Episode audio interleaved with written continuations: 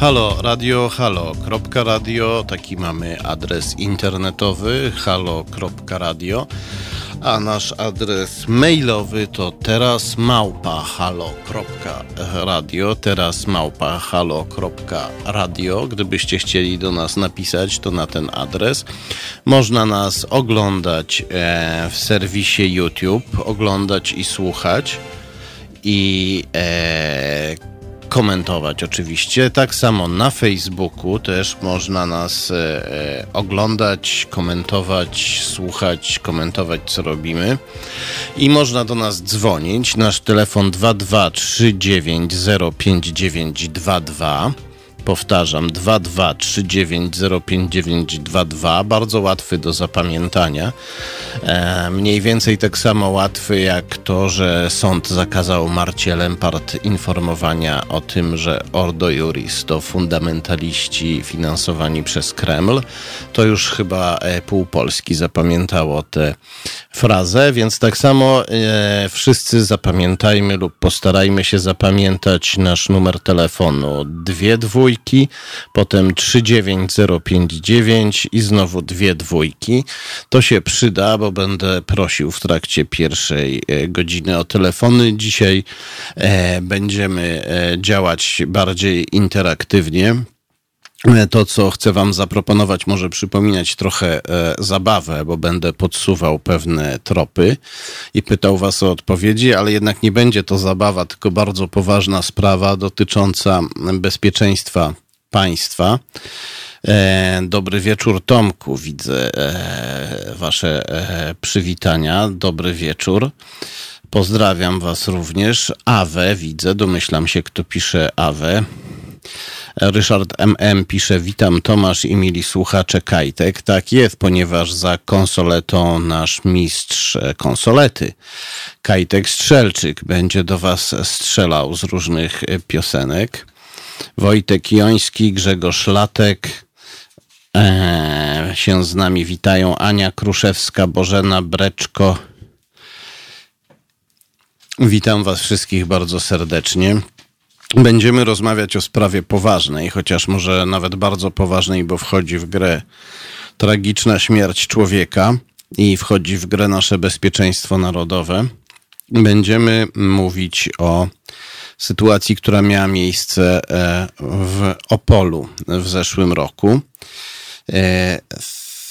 E, Spróbujcie sobie wyobrazić, to tak powiem teraz dla ułatwienia, może tak e, przyjmijmy taką konwencję, ponieważ to nie do końca się tak odbyło, jak ja teraz powiem, ale przyjmijmy taką konwencję dla ułatwienia, e, że e, jesteście dziennikarzami śledczymi albo pracownikami kontrwywiadu. Dowiadujecie się, że w zagadkowy sposób zginął rektor Politechniki Opolskiej. To jest akurat prawdziwa wiadomość. E, znaleziono go e, powieszonego w piwnicy niedaleko od miejsca, w którym e, mieszkał, w piwnicy jednego z opolskich bloków. I wyobraźcie sobie, że ktoś wam mówi, to już jest ta część wyobra wyobraźniowa, bo w rzeczywistości tak nie było, ale wyobraźcie sobie, że od pewnego, ale nie mogącego się ujawnić informatora dostajecie informację, że ta śmierć ma coś wspólnego z naszym obecnym prezydentem Andrzejem Dudą. E, ja, w jaki sposób ta śmierć e, może się e, łączyć z naszym prezydentem Andrzejem Dudą? Podpowiem, że prezydent e, zajmuje się w dużej mierze kwestiami międzynarodowymi i reprezentuje nas za granicą, jeździ za granicę. I tyle podpowiedzi. E, czekam na e, Wasze sugestie, na Wasze odpowiedzi na pytanie, w jaki sposób śmierć rektora Politechniki Opolskiej mogła się wiązać z naszym obecnym prezydentem Andrzejem e, Dudą. Tutaj widzę już pierwsze podpowiedzi. Komentatorzy w serwisie YouTube piszą. Grzegorz Latek pyta, był odporny na łapówkę? Nie, to nie jest e, właściwa odpowiedź. E, już za, e, sobie parę minut. E, w tym czasie e, e, Wilhelm e, Kowal będzie śpiewał o dwunożnych osobnikach w czarnych garniturach. A wy, o ile jesteście podłączeni do internetu, a zakładam, że jesteście, skoro nas słuchacie, możecie poszperać i pogooglować. Słyszymy się za kilka minut.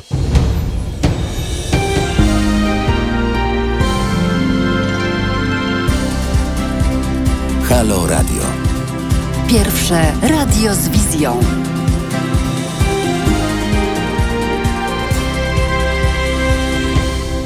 Halo Radio, halo halo.radio, taki mamy adres internetowy, teraz małpa halo.radio, taki mamy adres mailowy, nasz e, telefon 223905922. Można nas też oglądać e, w serwisie YouTube i na Facebooku w transmisji e, na żywo. Można nas słuchać, oglądać, komentować. Można też i e, należy nawet należy nas wspierać stałymi wpłatami, ponieważ dzięki temu istniejemy. Nie mamy dotacji państwowych ani e, firmowych. E, nie wspierają nas korporacje ani, ani rząd. Rozmawiamy o tragicznej śmierci mm, rektora Politechniki Opolskiej Marka Tukiendorfa, którego znaleziono powieszonego w piwnicy jednego z bloków w Opolu.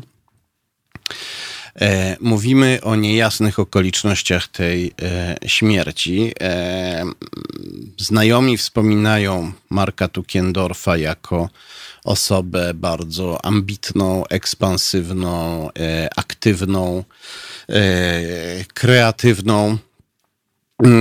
Być może niekiedy aż nazbyt przebojową, co niektórych drażniło. No i przed jego śmiercią pojawiły się zarzuty dotyczące wydawania przez niego uczelnianych pieniędzy. Pojawiły się e, zarzuty mówiące o tym, że e, traktował w nieprzyjemny sposób niektórych e, pracowników. Natomiast mnie najbardziej e, zainteresował e, artykuł, który na cztery miesiące przed śmiercią rektora w zeszłym roku opublikował portal Onet. Ten artykuł e, miał tytuł Mobbing, horrendalna podwyżka, egzotyczne delegacje, afera z rektorem Politechniki Opolskiej. I e, w artykule czytamy, co następuje. E, łamanie prawa, marnowanie pieniędzy, nieuzasadnione wyjazdy za granicę. Takie nieprawidłowości zarzucają profesorowi, profesorowi Markowi Tukiendorfowi, rektorowi Politechniki Opolskiej, trzy związki zawodowe działające na uczelni. Profesor Tukiendorf nie potrafi wytłumaczyć, co robił na Jamajce, na Kubie, e, Kajmanach, w Tajlandii. Był też kilkanaście razy w Chinach, Indiach, Arabii Saudyjskiej, na Dominikanie i w USA. Ten artykuł zwrócił moją uwagę e, przede wszystkim dlatego, że e, e, kiedy czytam, że zarzuty stawiają trzy związki zawodowe, to wiem, że coś jest na rzeczy. Związki zawodowe w naszej rzeczywistości są często skłócone między sobą i politycznie podzielone, więc jeśli trzy związki naraz zarzucają coś rektorowi, musi być coś na rzeczy. Potem oczywiście znalazłem więcej publikacji i dowodów na to, że te zarzuty mogły być e, w jakiejś mierze e, uzasadnione. Najciekawsze były te e, nieustanne wyjazdy Marka Tukiendorfa, jego liczne podróże do Chin. Tak się składa, że Marek Tukiendorf był inicjatorem, pomysłodawcą założenia w Opolu e, tak e, zwanego Instytutu Konfucjusza. I e, tak się również składa, że mm, istnieje chiński dokument, do którego dotarłem, w którym czytamy, że podczas jednej z wizyt profesora Tukiendorfa w Chinach on uzyskał od Chińczyków, uzyskał, on otrzymał od Chińczyków pewnego rodzaju instrukcje. Tak się e, składa, że instytutami Konfucjusza, o których za chwilę sobie jeszcze porozmawiamy, kieruje e, agencja Hanpan, to się pisze Hanban. Agencja Hanpan, która jakby w sposób centralny, żelazną ręką zarządza instytutami Konfucjusza istniejącymi na całym świecie. I e, w tym dokumencie z 2011 roku czytamy, że profesor Tukiendorf poleciał wtedy do Pekinu, gdzie spotkał się z dwoma wysoko postawionymi funkcjonariuszami komunistycznej partii Chin. E, jeden z tych funkcjonariuszy nazywa się Kuo Guangsheng, drugi się nazywa Wang Shoufa. E, mm, I ci funkcjonariusze, a w szczególności Wang Shoufa, szef Komitetu Komunistycznej Partii Chin na Politechnice Pekińskiej, e, poinstruowali rektora Tukiendorfa co do jego zadań, jakie on i Instytut Konfucjusza powinny wykonywać w Polsce. E, mm, sekretarz partii Wang Shoufa zasugerował, że Instytut Konfucjusza powinien, tak brzmi ten dokument, Sekretarz partii, czyli komunistycznej partii Chin, Wang Shoufa zasugerował, że Instytut Konfucjusza w Opolu powinien obserwować punkty styczne między Polską a Chinami, mogące w przyszłości zaowocować współpracą, odgrywać czynną rolę w gospodarczej rozbudowie obu krajów. Czyli e, tak naprawdę Instytut Konfucjusza, reprezentowany tam przez profesora Tukiendorfa, w 2011 roku dostał taką sugestię, sugestię istotną, ponieważ e, Chińczycy e, ten Instytut Konfucjusza w Opolu tak naprawdę założyli i wspierali na różne sposoby, to oni tam odgrywali rolę decydującą. Więc on uzyskał taką sugestię, będącą w dużej mierze poleceniem, żeby obserwować to, co się w Polsce dzieje pod, końcem, pod kątem politycznym i gospodarczym i szukać miejsc, w których Chiny mogłyby w Polsce zadziałać, szukać takich e, pól takich e, stref czy branż, e, czy instytucji, w, w których, na które Chiny mogłyby wpłynąć lub w których mogłyby po prostu wręcz e, działać. Takich instytucji w Polsce, takich pól działania, takich obszarów. I to brzmi bardzo mm, niepokojąco, szczególnie kiedy, jeśli wiemy, czym są instytuty e, Konfucjusza. I o tym sobie porozmawiamy e, za chwilę. E, czekam na Wasze komentarze, telefony. Przypominam nasz numer 223905922. 22 3905922, ale e, najpierw inne cyferki i inne liczby. O innych liczbach e, zaśpiewa nam zespół o nieprzetłumaczalnej nazwie.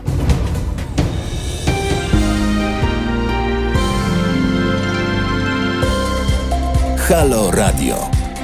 Pierwsze medium obywatelskie.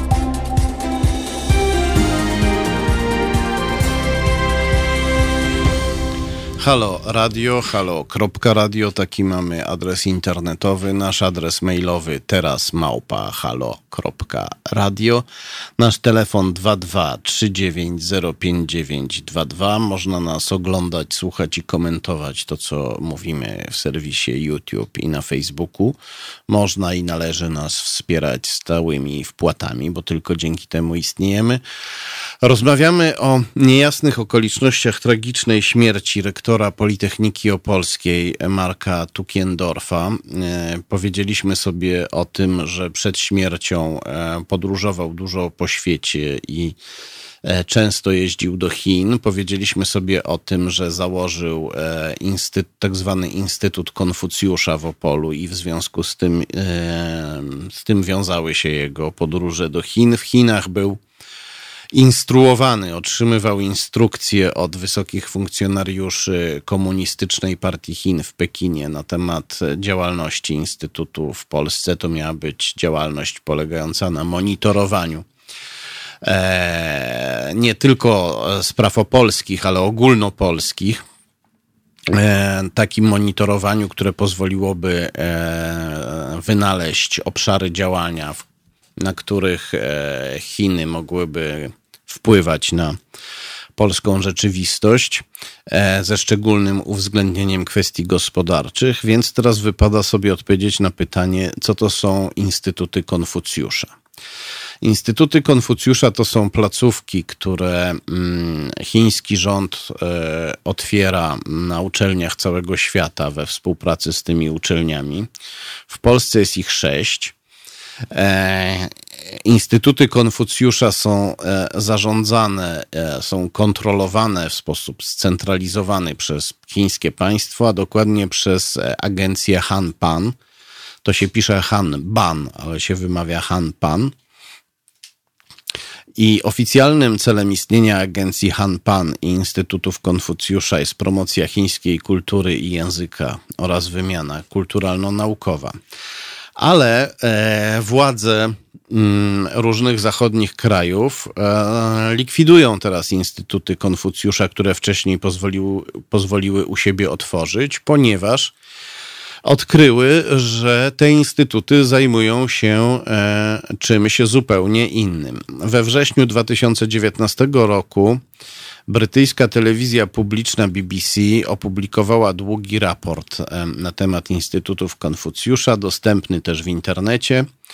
Oto e, co w nim czytamy. Chiny twierdzą, że Instytuty Konfucjusza to pomost przyjaźni między nimi a światem.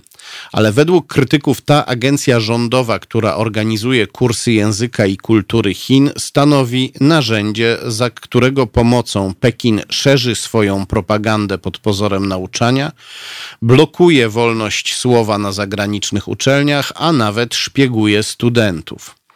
W ostatnich tygodniach e, liczne uniwersytety na całym świecie zamknęły kursy prowadzone przez Instytuty Konfucjusza. W Australii toczy się nawet dochodzenie. Umowy między uniwersytetami a instytutem mogły łamać prawo o przeciwdziałaniu cudzoziemskim ingerencjom. Organizacja Human Rights Watch też e, wydała swój raport, raport na temat Chin e, z 2019 roku. Napisała w nim, że instytuty e, Konfucjusza to przedłużenie chińskiego rządu, cenzurują niektóre tematy oraz punkty widzenia w swoich materiałach szkoleniowych z przyczyn politycznych i uwaga, stosują praktyki rekrutacyjne mające zapewnić lojalność polityczną u osób rekrutowanych. E, instytuty Konfucjusza zamknięto m.in. w Stanach, w Australii, w Wielkiej Brytanii, w Szwecji, w Danii. E, w Kanadzie e, ogłoszono, że niektóre programy Instytutów Konfucjusza zostaną usunięte ze szkół publicznych. Departament Obrony USA powiedział, że nie będzie finansować programów w języku chińskim na uniwersytetach, które wpuściły do siebie Instytut Konfucjusza. Jest bardzo wiele tutaj już mówię ja, a nie raport Human Rights Watch, jest bardzo wiele e, doniesień e, o, z mediów całego świata, szczególnie mediów zachodnich, o e, niebezpiecznej działalności Instytutów Konfucjusza. W Belgii w październiku 2019 roku media tamtejsze ogłosiły, że dyrektor Instytutu Konfucjusza w Brukseli, Sun Xining, e, mm, został wydalony e, z tego kraju i z całej Unii Europejskiej w związku z podejrzeniem o szpiegostwo. I e, w świetle tych informacji informacja o tragicznej śmierci rektora Marka Tukiendorfa e, zaczyna nabierać nowego znaczenia. W każdym razie zaczynają się z nią wiązać podejrzenia i hipotezy, które nasze służby specjalne powinny sprawdzić. Mamy do czynienia z e, czymś, co udaje placówkę kulturalną. Jest tak naprawdę komórką propagandowo-szpiegowską zarządzaną przez chiński rząd. E, ambitny polski uczony i działacz akademicki e, angażuje się bardzo w stworzenie tej komórki, przyjmuje od chińskich komunistów instrukcje, bardzo dużo jeździ po świecie. To się wiąże ze stresem, z nadużyciami.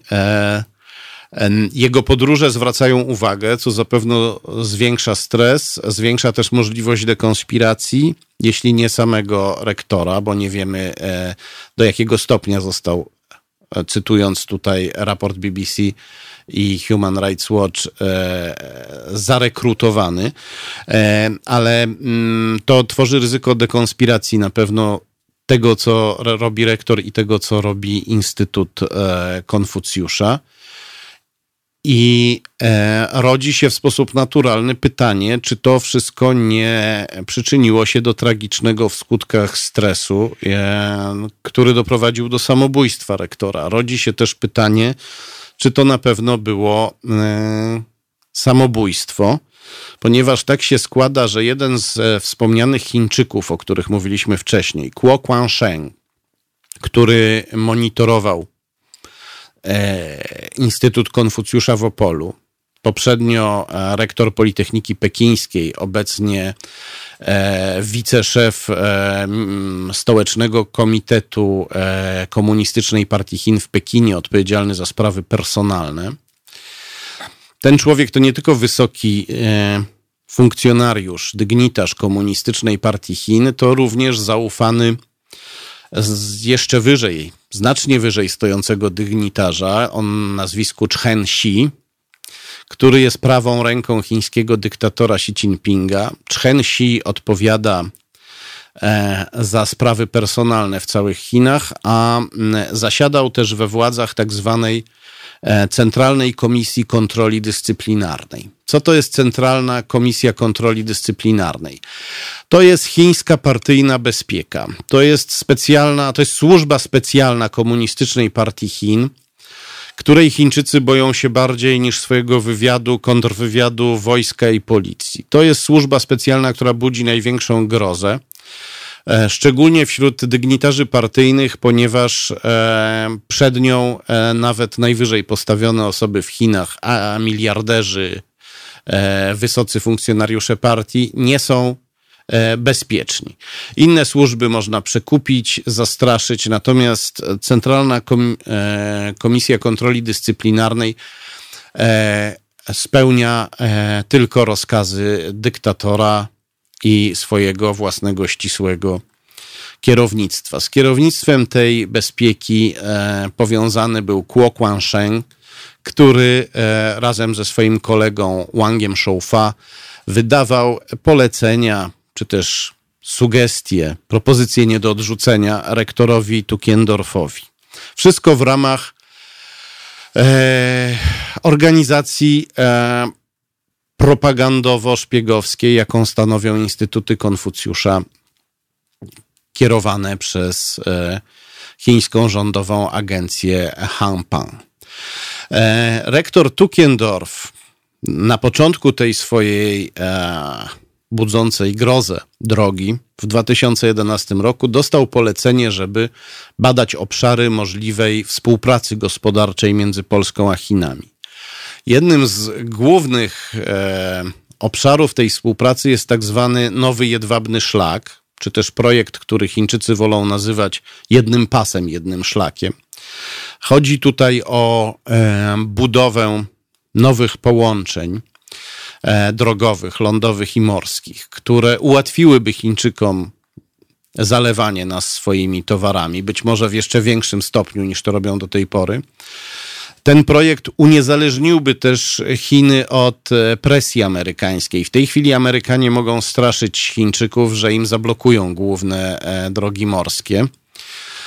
Mogłoby to utrudnić eksport produktów chińskich, gdyby Amerykanie zablokowali kluczowe cieśniny i akweny ale w momencie, w którym Chińczycy mieliby e, więcej e, wygodnych portów do wyboru, a przede wszystkim wygodne połączenia drogowe i kolejowe, to w tej sytuacji e, Amerykanie mogliby ich straszyć, mogliby im grozić w znacznie mniejszym stopniu. Więc projekt, o którym mówimy, jest antypolski i antyeuropejski, ponieważ zalewanie nas chińskimi towarami nie jest dobre dla nas, dla naszej gospodarki. Nie jest też e, do końca dobre dla e, samych e, Chińczyków, ponieważ chiński eksport opiera się na tyranii, korupcji i wyzysku, a, w dużej mierze też na pracy niewolniczej niewolników w chińskich obozach koncentracyjnych, bo mówimy o państwie, w którym wciąż miliony ludzi cierpią w obozach koncentracyjnych.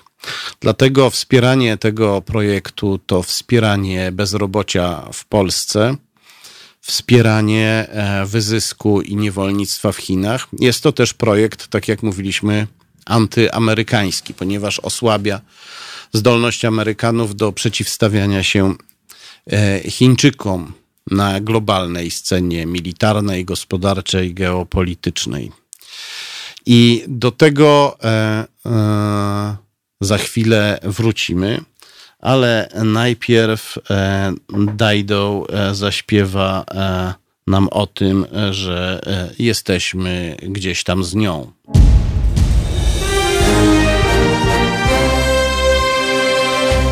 Halo Radio. Gadamy i trochę gramy.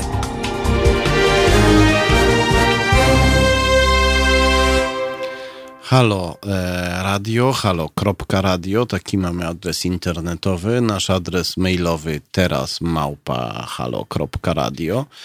Możecie do nas pisać maile, możecie też komentować e, to, co robimy w serwisie YouTube i na Facebooku, gdzie są transmisje na żywo.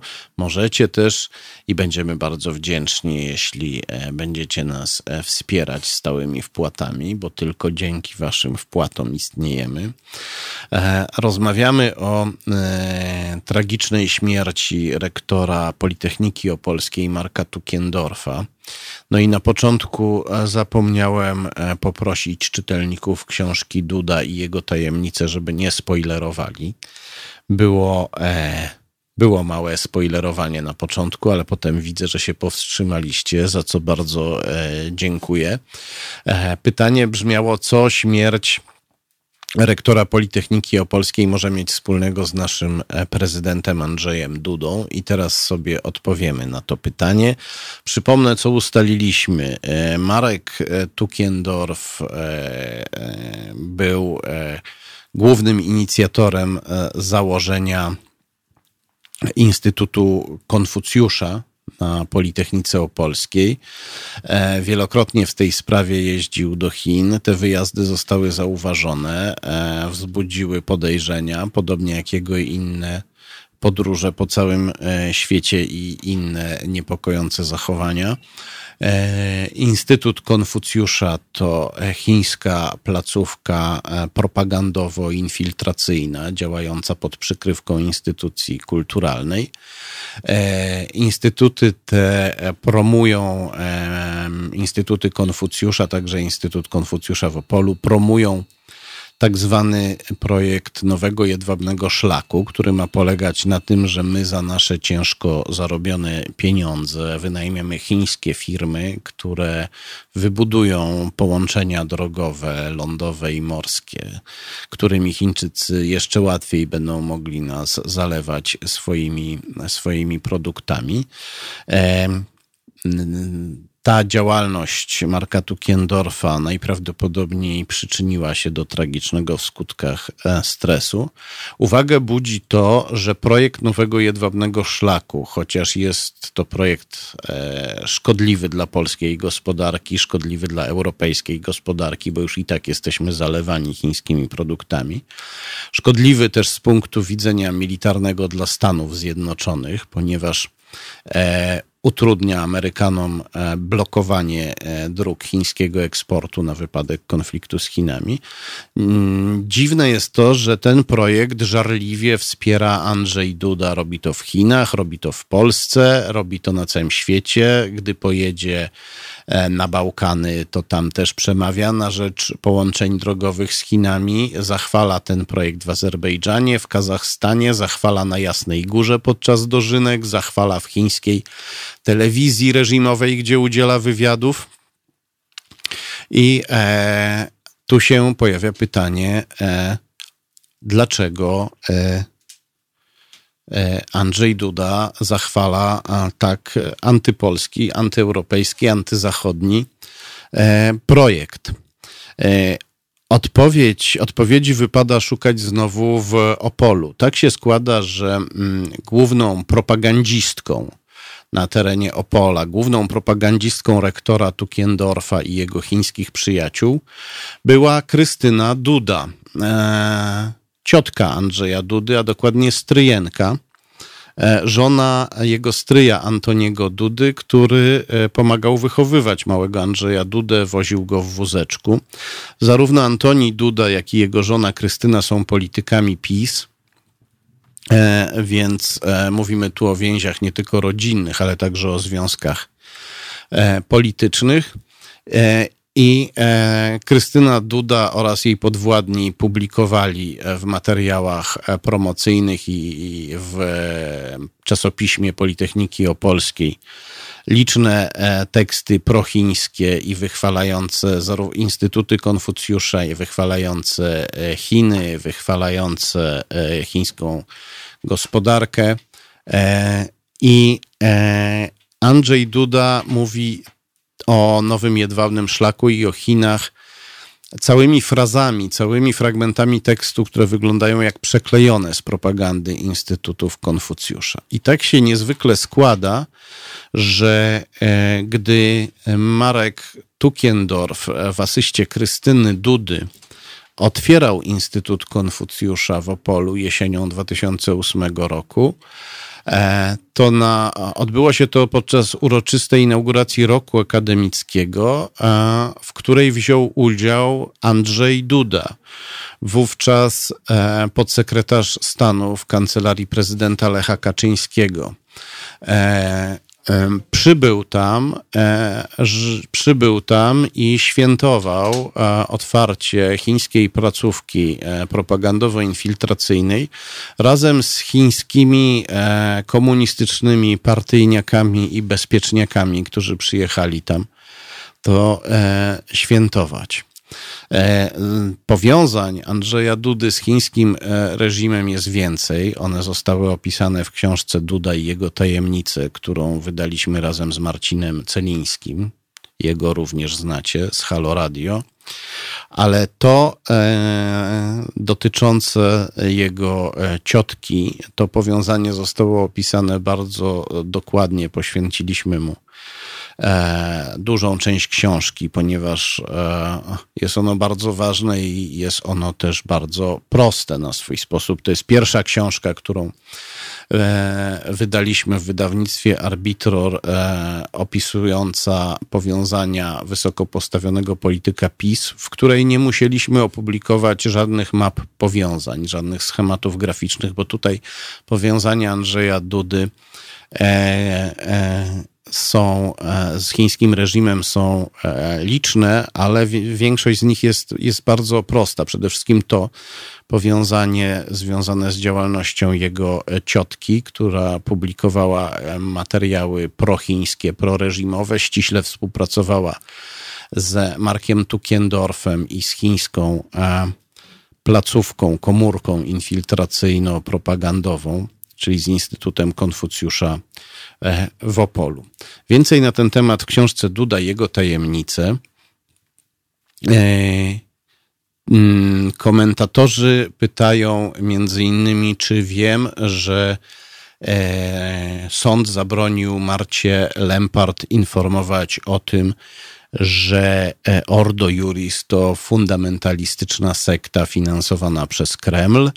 Tak, wiem o tym, że sąd e, zabronił Marcie Lempart informowania o tym, że Ordo Juris to fundamentalistyczna sekta finansowana przez Kreml, ale dokładnie sobie przeczytałem to orzeczenie, e, właściwie to jest decyzja sądu nawet, to chyba jeszcze nawet nie jest orzeczenie. Przeczytałem sobie tekst tej decyzji i tam jest powiedziane, że ten e, zakaz obowiązuje przez czas nie dłuższy niż rok, więc może być nawet krótszy.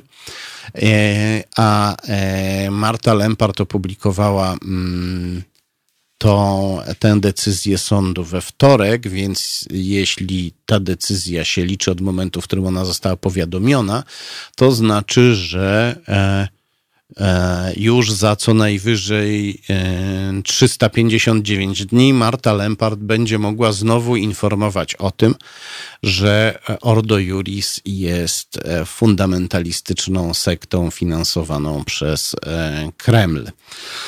Myślę, że E, wszyscy powinniśmy informować o tym, o czym e, Marcie nie wolno informować, czyli o tym, że Ordo Juris to fundamentaliści e, wspierani na różne sposoby.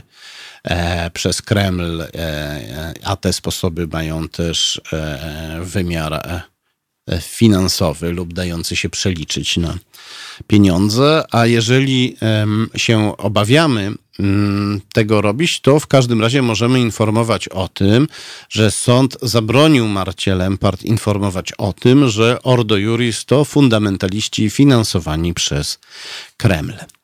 E, już za chwilę będziemy rozmawiać z Paulą e, Sawicką, e, wieloletnią prezeską, obecnie wiceprezeską Stowarzyszenia Otwarta Rzeczpospolita, które e, złożyło do prokuratury doniesienie na antysemickie treści, jakie prorządowy, antyzachodni publicysta i pisarz Rafał Ziemkiewicz E, publikuje w związku z promocją swojej e, najnowszej e, książki.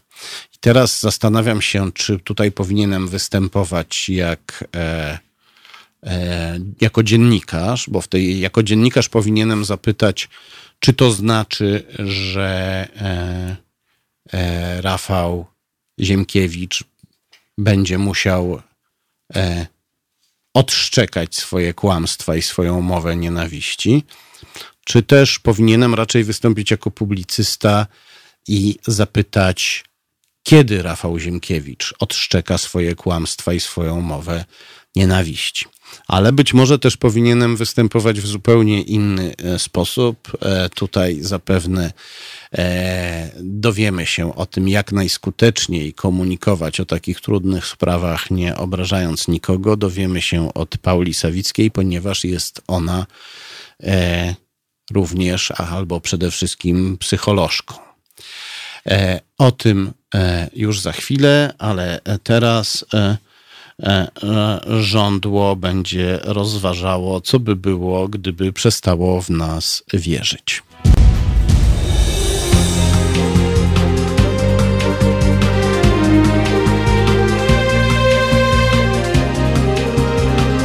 Halo Radio. Halo Radio, halo.radio. Taki mamy adres internetowy. Nasz adres mailowy teraz małpa halo.radio. Gdybyście chcieli do nas napisać, to taki właśnie jest adres, na który trzeba pisać teraz małpa halo.radio. E, telefon 2239059922, gdybyście chcieli do nas zadzwonić. 2239059922. Można nas również e, słuchać, oglądać i komentować to, co mówimy w serwisie YouTube i na Facebooku w transmisjach na żywo. Jest z nami w studiu Paula Sawicka. Dobry wieczór. Dobry wieczór. Od razu sprostujmy, nie, e, już nie wiceprezeska, tylko przewodnicząca Rady Programowej Stowarzyszenia Otwarta Rzeczpospolita, które e, złożyło doniesienie do prokuratury o możliwości popełnienia przestępstwa przez e, prawicowego e, publicystę e, Rafała Ziemkiewicza. e, który z kolei ostatnio w internecie rozpowszechniał treści uznane przez Stowarzyszenie Otwarta Rzeczpospolita za antysemickie, za mowę nienawiści. Czy tak można powiedzieć? Tak, za mowę nienawiści. Też antysemickie nie tylko te treści, które spowszechniał w internecie, ale chyba też należy sądzić, y, cała jego książka jest y, taką publikacją. Bo on rozpowszechniał, te, te, treści, które rozpowszechniał w internecie, podawał jako. E, Promocje. Tak, jako cytaty z książki. Mhm. Ja przeczytam ten, e, e, jeden z tych fragmentów, ten, który wzbudził największe oburzenie. Cytuję. Kolejne pokolenia Żydów, szczególnie młodych mieszkańców Izraela, wychowywane są od małego w paranoicznym poczuciu osaczenia. Trzeba formowanym na, ma- trzeba formowanym na maszyny do zabijania dzieciakom wtłoczyć do głów, że są przedstawicielami rasy szczególnej. E, i tutaj, kiedy zacząłem e, publikować e, ten fragment na Twitterze, na Facebooku, kiedy zacząłem o nim mówić w Halo Radio, e, zaczęły się pojawiać takie komentarze od niektórych osób, że przecież Ziemkiewicz powiedział e, prawdę, no bo e, oni widzieli wycieczkę młodych Izraelczyków, jak szli przez Warszawę otoczeni przez ochroniarzy i e, e, rozpychali się łokciami wśród polskich przechodniów, więc wyglądali jakby żyli w paranoicznym poczuciu osaczenia. Były redaktor naczelny e, brukowca e, Super Express, niejaki Jastrzębowski, e, napisał, zasugerował, napisał, że jestem chory i, e, i być może jestem idiotą, jeżeli widzę w tych słowach antysemityzm. Kiedy zacząłem domagać się, żeby jakoś uzasadnił swoje twierdzenia, on mi przysłał artykuł z gazety bardzo zacnej, jaką jest izraelski Harec, artykuł dziennikarza Gideona Lewiego, w którym była mowa o tym, że policja graniczna Izraela strzela bezmyślnie i okrutnie do e, Palestyńczyków, nawet do palestyńskich inwalidów, osób niepełnosprawnych e, psychicznie. I chciałem Cię zapytać, jaką masz odpowiedź na taką argumentację? No to jest pytanie, czy my tu mamy rozmawiać o tych y, faktach, nie faktach, czy mamy rozmawiać o tym, co to znaczy oskarżać jakiś naród o to, że jakiś jest. Więc to jest, y, ja bym chciała nie skupiać się na tym, co poszczególne osoby robią, albo nawet całe grupy, bo można by powiedzieć dzisiaj, że y, amerykańska policja albo wszyscy policjanci w Ameryce to są rasiści, którzy mordują y, czarnych obywateli, prawda?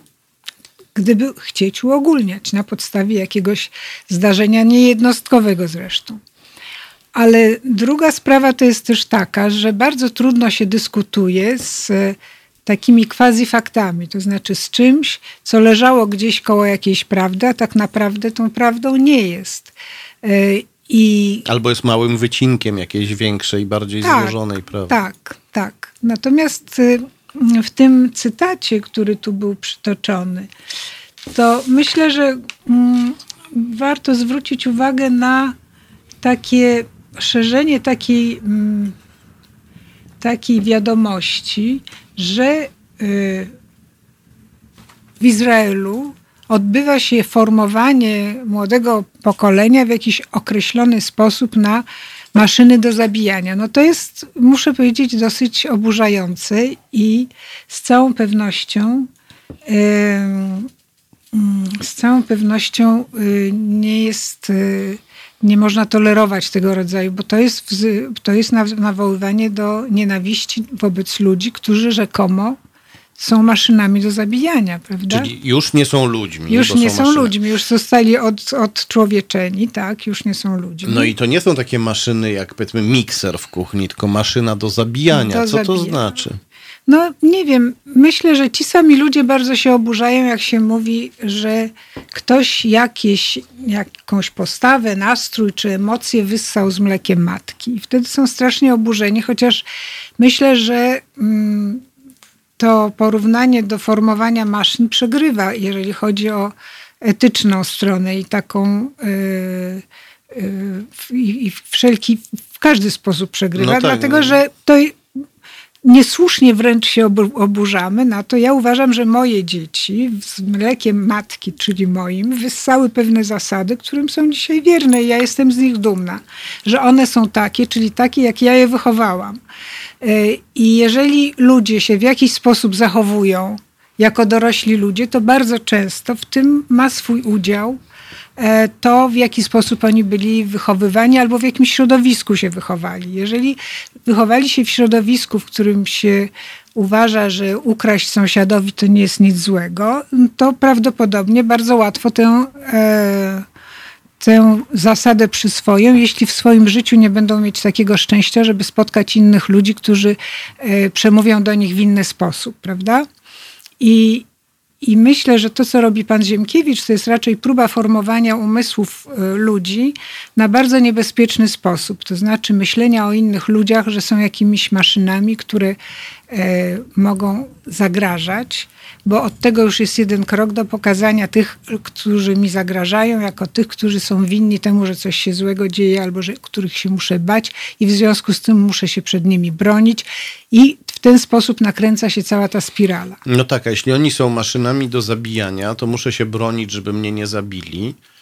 E, e, a najlepiej to jest e, ich zabić, bo to już żaden grzech, jeśli to nie są ludzie, tylko maszyny. To już się nawet zabijając taką maszynę się właściwie nie zabija, tylko się rozbija, powiedzmy, jakiś, jakiś e, niebezpieczny sprzęt. A No, to nie, to no właśnie. przestaje być to wtedy morderstwo, zabójstwo. Tak, nazywa się. No różne w historii były różne te epitety, które nadawano, prawda? W tej marcowej propagandzie y, w 68 roku niechlubnej używało się epitetu syjonista. W zasadzie nie bardzo było wiadomo, kto to, kto to są ci syjoniści, ale wiadomo było, z kim należy ich identyfikować, z Żydami. No tak, to był taki dowcip. Tato, jak się pisze syjonista, nie wiem, przed wojną pisało się, przez rzet. Z Tak, kropką, tak. tak.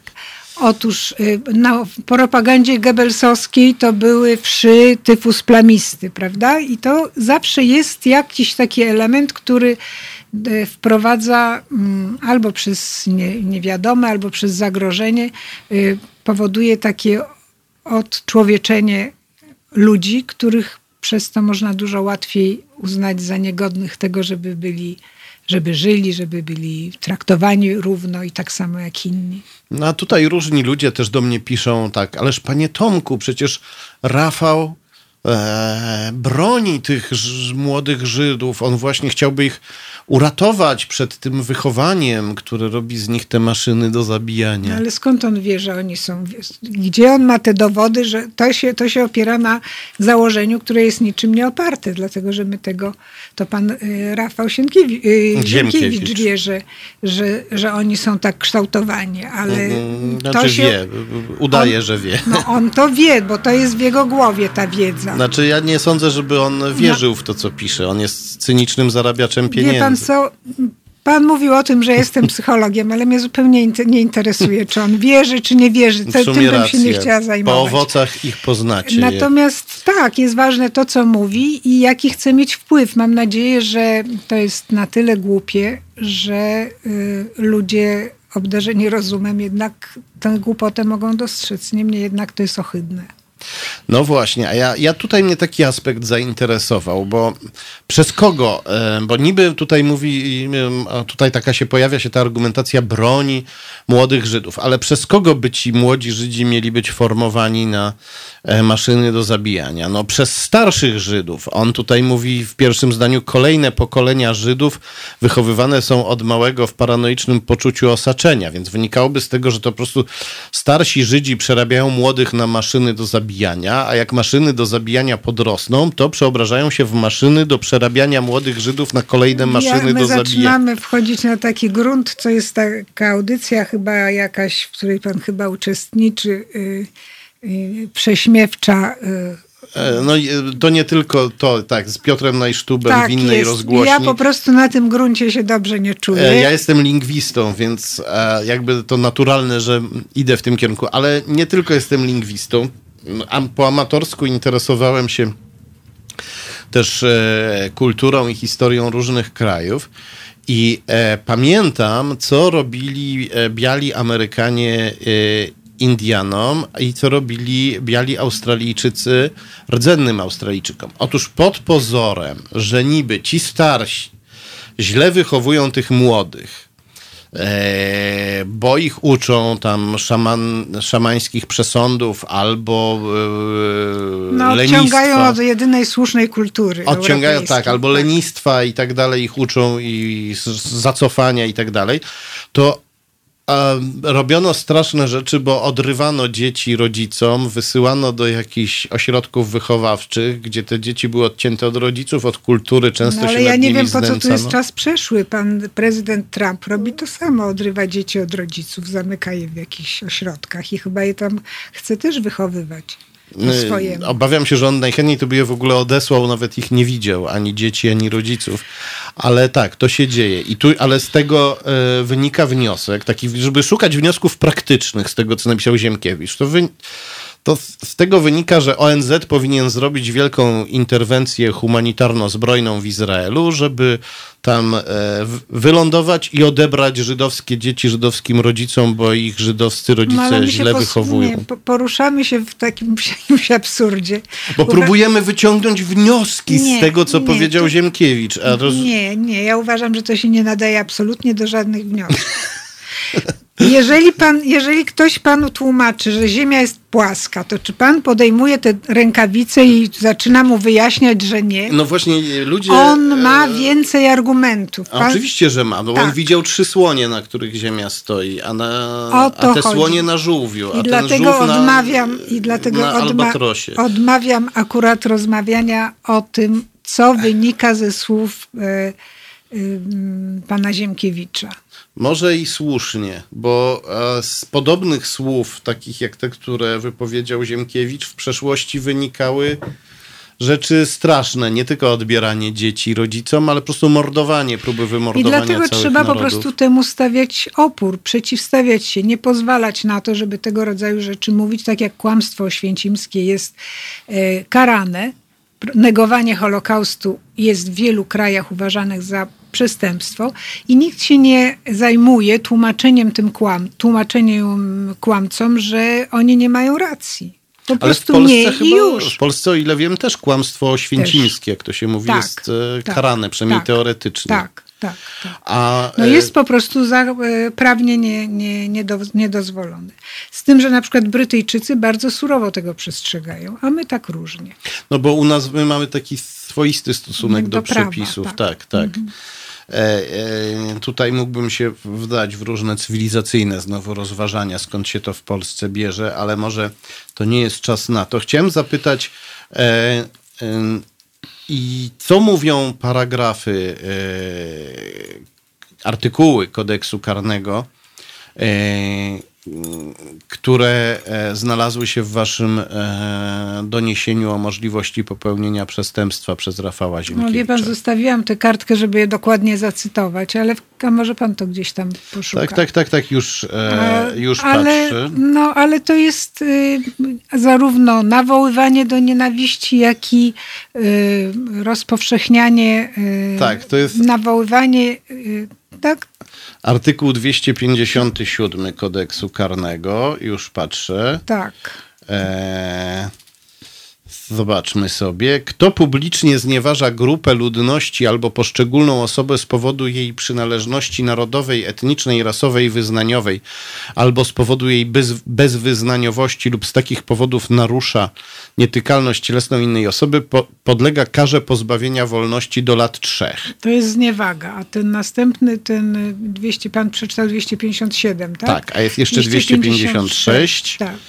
Kto publicznie propaguje faszystowski lub inny totalitarny ustrój państwa lub nawołuje do nienawiści na tle różnic narodowościowych, etnicznych, rasowych, wyznaniowych, albo ze względu na bezwyznaniowość podlega grzywnie, karze ograniczenia wolności albo pozbawienia wolności do lat dwóch.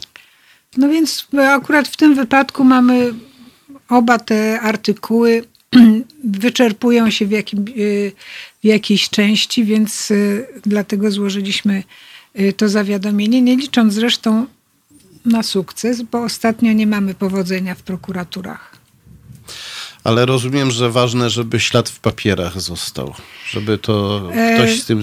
Wie pan, nie tylko o to. Nie chodzi nie tylko. Ślad jest bardzo ważny, oczywiście, ale też to jest świadectwo tego, że nie jesteśmy obojętni, prawda? Że jednak reagujemy, a to, do czego wzywamy przede wszystkim wszystkich nas, e, to do, do nieobojętności, do reagowania. Dlatego mamy taką e, platformę na naszej stronie internetowej Y, zgłoś nienawiść, gdzie można takie zgłoszenia, jeżeli się coś takiego y, y, spotka, można to zgłosić i wtedy można albo sobie zobaczyć wzór, jak to samemu,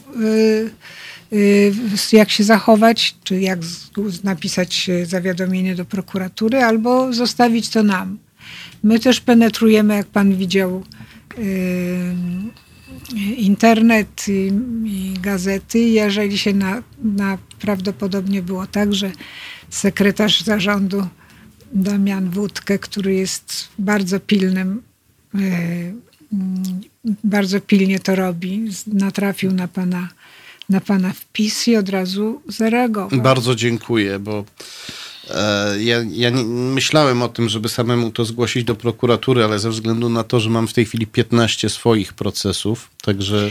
No, my jest... bardzo chętnie też towarzyszymy. To znaczy, jeżeli ktoś zgłasza, e, jeżeli ktoś chce zgłosić zawiadomienie razem z nami, to my też bardzo chętnie to wtedy e, wspieramy, ale też wystarczy do nas zgłosić i wtedy i wtedy postara, staramy się mm, interweniować, jeżeli uznamy, że rzeczywiście sprawa jest y, y, w naszej ocenie, prawda? Takim czynem zabronionym, bo nie zawsze to, co Państwo zgłaszacie, za takie uznajemy. To też jest prawda. E, czy widziała Pani, jak Rafał Ziemkiewicz zareagował na wiadomość o doniesieniu do prokuratury. Nie. Otóż opublikował swoje zdjęcie z kajdankami w ręku i e, w pasiastej czapeczce z obozu koncentracyjnego na głowie. Papuga. Mm, papuga? No tak, papuga to ten, kto papuguje po kimś, tak? A to już zdaje się, mieliśmy to. Raczej kojarzy mi się trochę... W Sejmie mieliśmy taką czapeczkę i pasiak a, a, kto był w, w Sejmie? No, któryś poseł przyszedł w tak, w tak przebrany kiedyś do Sejmu. Nie tak dawno. A, za dużo się dzieje. Ale to było, to było już, już wyleciało za, mi... chyba za pierwszego PiSu. Za pierwszego PiSu. tak. Uhu, hu, hu, hu. Napisał do tego... Może to, to był Niesiołowski, nie wiem. Opatrzył to zdjęcie... E... Nie, Rulewski. Rulewski opatrzył, Ziemkiewicz opatrzył to zdjęcie e, takim komentarzem. Sprawdziłem zagrożenie z artykułu 257 KK, którym straszy mnie otwarta Rzeczpospolita. Trzy lata. Straszą też 256, ale ten to zupełnie od czapy. Dosłownie umieram ze strachu.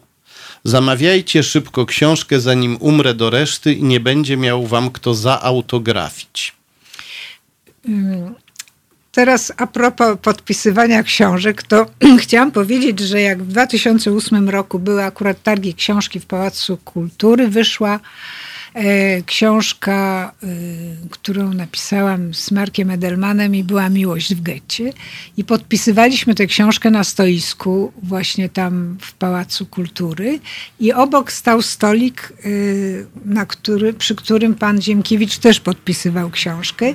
I muszę powiedzieć, że nie mogę sobie tego podarować. Z pewną satysfakcją patrzyłam, jak koło jego stolika nikt nikt się nie dopominał autografy, natomiast o, był okrążony takim wężem kolei ludzi czekającej do Marka Edelmana. Także jest jakaś. Sprawiedliwość? Nie, no nie, to ja myślę, że to jest e, to, o czym świadczy, prawda? No, o mm. stanie umysłów e, czytelników w 2008 roku chcę od razu dodać. W 2008 nie wiem, roku. Nie wiem, jak jest dzisiaj. No wtedy jeszcze być może ludzie mieli świadomość, że ktoś, kto był jednym z przywódców czegoś tak wymagającego tak niezwykłej odwagi, jak powstanie w getcie. Ktoś, kto później jeszcze e, na starość, chciałoby się powiedzieć, choć to nie była jego najbardziej zaawansowana starość, działał w opozycji antykomunistycznej. E, Ktoś taki jest kimś zupełnie innym niż Rafał Ziemkiewicz, no, który, według... który chwali się, że on e, za komuny nie działał w Solidarności, bo, bo on wtedy działał w klubach science fiction. Ja bym chciała tutaj powiedzieć, że powiedzenie o kimś takim jak, o kimś takim jak Marek Edelman, że e, wychowuje, y, formuje na maszyny do zabijania młode pokolenia y, Żydów, no to jest jednak duża odwaga. Ale to jest bardzo ciekawe, ponieważ pan Jastrzębowski, były redaktor naczelny Brukowca Super Express, który bronił Ziemkiewicza, kiedy zacząłem go pytać, dlaczego go broni, to jako argument przytoczył właśnie Edelmana, bo stwierdził, że E, przecież Edelman mówił to samo co Ziemkiewicz, bo też krytykował współczesny Izrael. Kiedy go zapytałem, gdzie, e, kiedy Edelman powiedział, że e, młodzi Żydzi są maszynami do zabijania, nie uzyskałem odpowiedzi. No, bo trudno dać odpowiedź na pytanie, taką odpowiedź. No, owszem, Marek Edelman krytykował politykę Izraela w różnych momentach i myślę, że każdy z nas E, mógłby krytykować i są rzeczy, które można i nawet trzeba krytykować, ale to nic nie mówi o tym, jak o, o, narodzie w ogóle nic nie mówi. W ogóle wszelkie wypowiedzi na temat cech narodowych są moim zdaniem takie jak wypowiedzi o tym, że twierdzenia o tym, że Ziemia jest płaska. Nie można niczego takiego twierdzić. Ale właśnie... Mało tego, chcę jeszcze powiedzieć, że w Izraelu jest bardzo bardzo silny ruch ludzi, którzy wręcz y, są wielbicielami Marka Edelmana. To jest pokolenie ludzi, którzy się dziwią, że ukończyli szkołę i nigdy nie dowiedzieli się, że istniała taka postać jak Marek Edelman i że on jeszcze w dodatku żyje. Przyjeżdżali do Polski, robili filmy o nim, dlatego że dla nich to było niezwykłe przeżycie. Jego, właśnie jego postawa wobec y, zła, wobec krzywdy, wobec słabych ludzi i wobec y, i jego taka nieugięta postawa, której Y, a Marek Edelman faktycznie z wzajemnością nie był specjalnie hołubiony w tym państwie, bo to było państwo narodowe, tak? I to jest zresztą państwo narodowe i w tej warstwie. A ponieważ Marek Edelman raczej nie był nigdy narodowcem, wręcz przeciwnie, zawsze był socjalistą, buntowcem e, i jego tożsamość narodowa nie wiązała się Y, etniczną, jakąś rasową mm, y, przynależnością, tylko dla niego to, to jest taki w takim filmie zrobionym przez licealistów izraelskich o nim w rozmowie z nimi on takiej dziewczynie tłumaczy, co to jest patriotyzm. I to właśnie mm, może pan Ziemkiewicz powinien takie filmy oglądać, żeby mhm. trochę więcej wiedzieć o tym, co, no i ten drugi pan, tak? Co, Jastrzębowski. Tak, no właśnie, bo, bo y, jak ta dziewczynka zapytała Marka Edelmana, dlaczego on nie przyjechał do Izraela, bo to jest, on dlaczego miałbym przyjechać? No bo to jest ojczyzna. Ona mówi, ojczyzna, a co to jest ojczyzna? Powiedz mi, a dlaczego ty nie wyjechałaś z Izraela? Bo ona się pytała, dlaczego on z Polski nie wyjechał. E, no, właśnie ona powiedziała, że to jest jej ojczyzna. Powiedział, a gdzie, a gdzie ty mieszkasz? W jakimś domu czy w kamienicy? No się okazało, że ona mieszka w domu. I masz za oknem drzewo? Mam drzewo. No widzisz, to twoja ojczyzna to jest ten dom, w którym mieszkasz, to drzewo za oknem i twoi przyjaciele, z którymi chodzisz do szkoły. To jest twoja ojczyzna. I moja ojczyzna jest tutaj. Eee, zamyśliłem się przez chwilę, bo niestety takie czasy, że często myślę o tym, że właśnie być może będę musiał się pożegnać z, e, no, tą kamienicą no, i z tym drzewem za oknem, bo czasy są takie, że nie wiemy, czy nie trzeba będzie stąd uciekać. No, ale potrzebny jest drugi globus.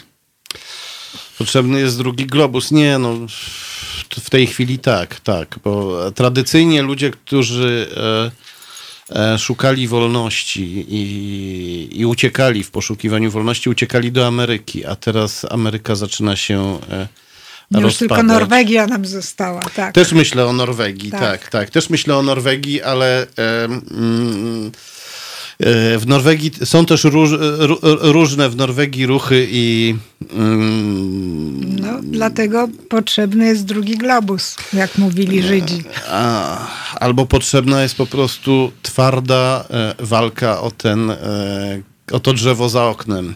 Tak to Brzozowski mówił, polski filozof, że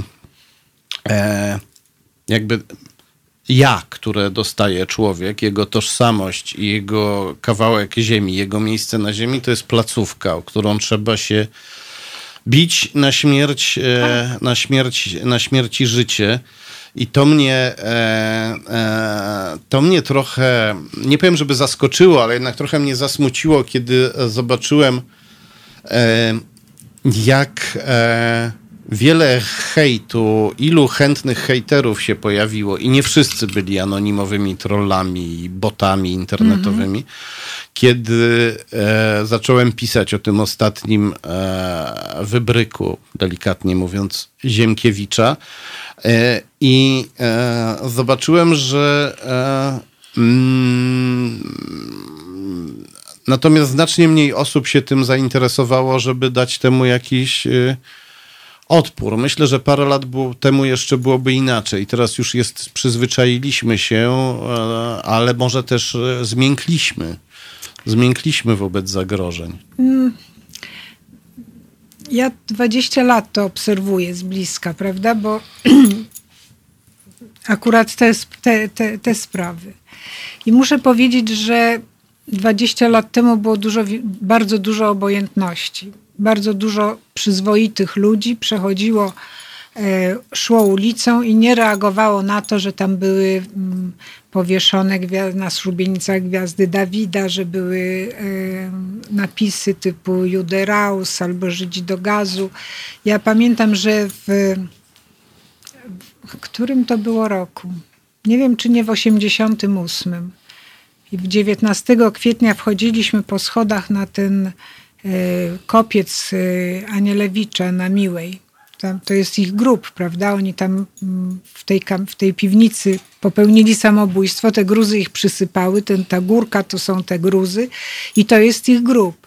I tam na tych schodkach, którymi się wchodzi, na każdym schodku było napisane Jude, Raus, Żydzi do gazu, Won. E, ja potem interweniowałam w Urzędzie Miasta, żeby to usuwać, ale to, to był normalny krajobraz. Kiedyś, y, jak przyjeżdżają dyplomaci, y, zwłaszcza brytyjscy i amerykańscy, to oni robią takie rozpoznanie w sprawach praw człowieka, rasizmu.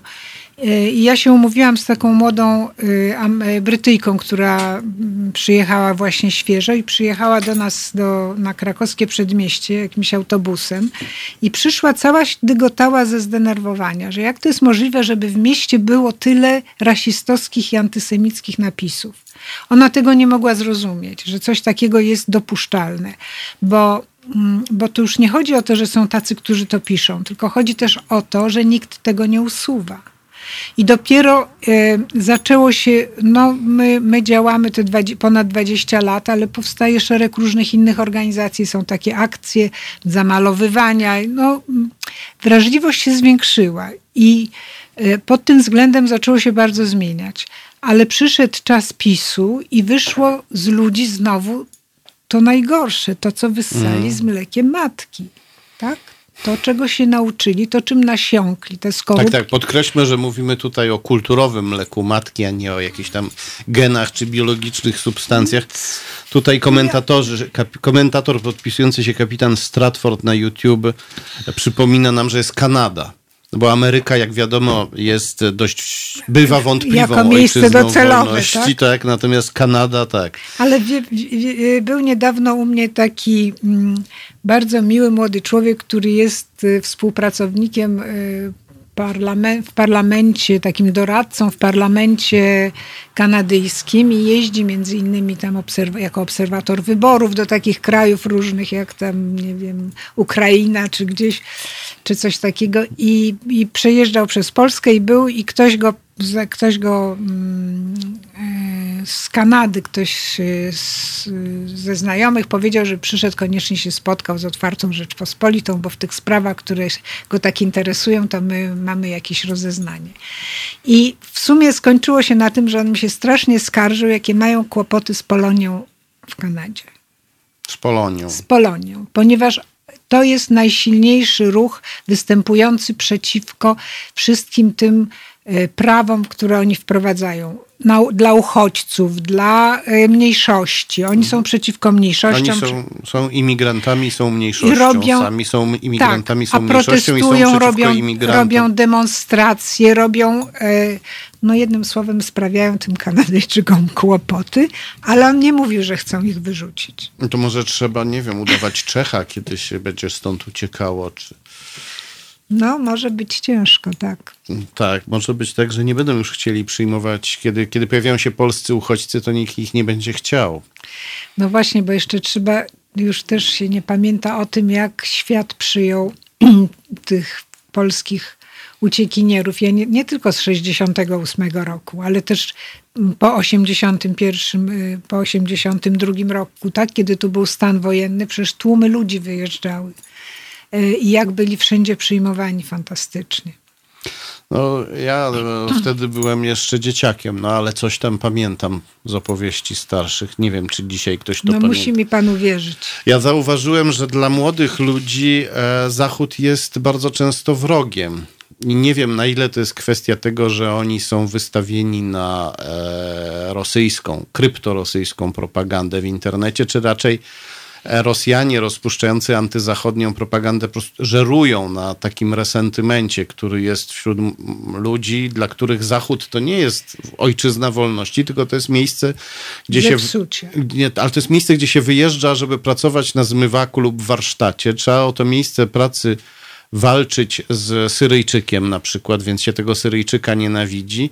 No i tego burżuja niemieckiego czy francuskiego, dla którego się pracuje, no to jemu się też zazdrości i wobec niego też jest dużo złych uczuć. No, to znaczy, ja bym tu też nie uogólniała, bo myślę, że to różnie jest bardzo i nie można. E, ale prawdą jest, że w mojej młodości świat to było to miejsce upragnione, prawda? Że było tak, że ludzie wyjeżdżali na wycieczkę z e, statkiem Batory, który płynął z Gdyni do, e, do Nowego Jorku, czy tam gdzieś do Kanady, już nie pamiętam. Po drodze wyskakiwali jak ten statek nigdy nie wpływał do portu w, Ka- w Kopenhadze na przykład, tylko się tam zatrzymywał trochę dalej. Żeby ludzie nie uciekali. A oni skakali do wody po prostu bez niczego, czasem w zimie. Jakiej trzeba strasznej determinacji, żeby, żeby się chcieć, żeby iść do tej wolności, No prawda? być może jeśli się spełni marzenie Krzysztofa Bosaka i znowu Polska będzie miała zamknięte granice, to być może również młodzież pozna ten smak tęsknoty za wolnością. No, coś w tym jest takiego, że jak, jak to Kochanowski mówi, szlachetne zdrowie, nikt się nie dowie, jako smakujesz, aż się zepsujesz. No właśnie. Dopóki się ma tlen do oddychania, to się nie wie, że on jest w ogóle potrzebny. No właśnie, ludzie, którzy przeszli koronawirusa mówią, że odkrywają nagle, z, odkryli z wielkim, potwornym bólem, e, e, jak bezcenną rzeczą jest powietrze, którego się na co dzień nie, e, nie dostrzega. Nie życzę nikomu, żeby musiał się o czymś takim na własnej skórze A przekonać. czy ja mogę jeszcze mieć pytanie? Czy już nie mamy czasu? Mamy pięć minut, także Tak? To mogę? proszę Bo ja bardzo. sobie obiecałam, że o to zapytam. Mm, Językoznawcę zwłaszcza. Jest taki dziennikarz, który prowadzi wcześniej rano program radiowy i on go zaczyna zawsze od tego, że prowadzi przegląd prasy polskiej i polskojęzycznej. I ja właściwie nie rozumiem, co to znaczy to polskojęzycznej.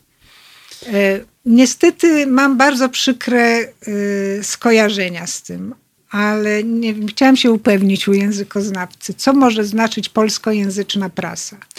Polskojęzyczne to by znaczyło, że e, no, w normalnej sytuacji użylibyśmy czegoś takiego wobec gazety wydawanej za granicą po polsku albo wydawanej przez mniejszość narodową, ale, jesteśmy ale po w polsku, ale przez mniejszość narodową żyjącą w Polsce, ale w języku polskim, a nie w języku tej mniejszości, załóżmy. Załóżmy, że mamy na przykład e, Karaimów i oni mają dwie gazety, jedną po karaimsku, drugą po polsku, to wtedy moglibyśmy powiedzieć, że w karaimskiej polskojęzycznej gazecie. Więc kiedy e, dziennikarz używa czegoś takiego, to sugeruje, że gazety, które e, Nie wszystkie czyta, są nasze polskie. Że nie wszystkie gazety są polskie, niektóre są polskojęzyczne, ale jakiś inny naród pokryjomu je e, Nam wciska. pichci, preparuje i wciska tak biednym Polakom, którzy myślą, że to jest prawdziwa polska gazeta wydrukowana na e, polskim papierze z polskich drzew, pisana przez czystych Polaków, co to wyssali no wszystko, właśnie, co ten, mają ten, z mlekiem polskiej ten matki. Pan, ten pan nie mówi, które z tych gazet, które on e, cytuje, są polskojęzyczne, które są polskie, a cytuje różne. No. Gazetę Wyborczą, Rzeczpospolitą. No właśnie. E, I to jest dobre pytanie. E, którzy Polacy są polscy, a którzy są polskojęzyczni? A dlaczego ja, o to, dlaczego ja o to zapytałam? Dlatego, że my się zajmujemy panem Ziemkiewiczem, a to jest taki rodzaj, moim zdaniem, e, mm, Pan Ziemkiewicz jest już taki i będzie zawsze. To już trudno, to jest jego sprawa, jego zmartwienie, a nasz, nasza sprawa jest tylko, żeby po prostu protestować i, nie do, i za każdym razem mówić, że tak nie wolno. Ale cały problem jest w tym, jak my, tak zwani normalni i przyzwoici ludzie, jakim językiem się posługujemy, co mówimy i jak interpretujemy różne rzeczy. I wydaje mi się, że e, ten przykład, który przytoczyłam, jest dużo gorszy niż e, tak. cały pan Ziemkiewicz. Maszyny do zabijania.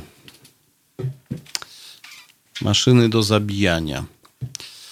E, nie wiem, jak można tak powiedzieć o drugim człowieku. E, no ale być może pan Ziemkiewicz wie lub e, udaje, że wie. Dziękuję bardzo za tę rozmowę. Dziękuję. E, rozmawialiśmy z Paulą Sawicką, przewodniczącą Rady Programowej Stowarzyszenia Otwarta Rzeczpospolita. Przy konsolecie działał nasz mistrz konsolety Kajtek Strzelczyk. Ja się nazywam Tomasz Piątek. Żegnam się z wami. Usłyszymy się za e, tydzień, a na razie e, e, ty również zaśpiewa o tym, że z tobą lub bez ciebie.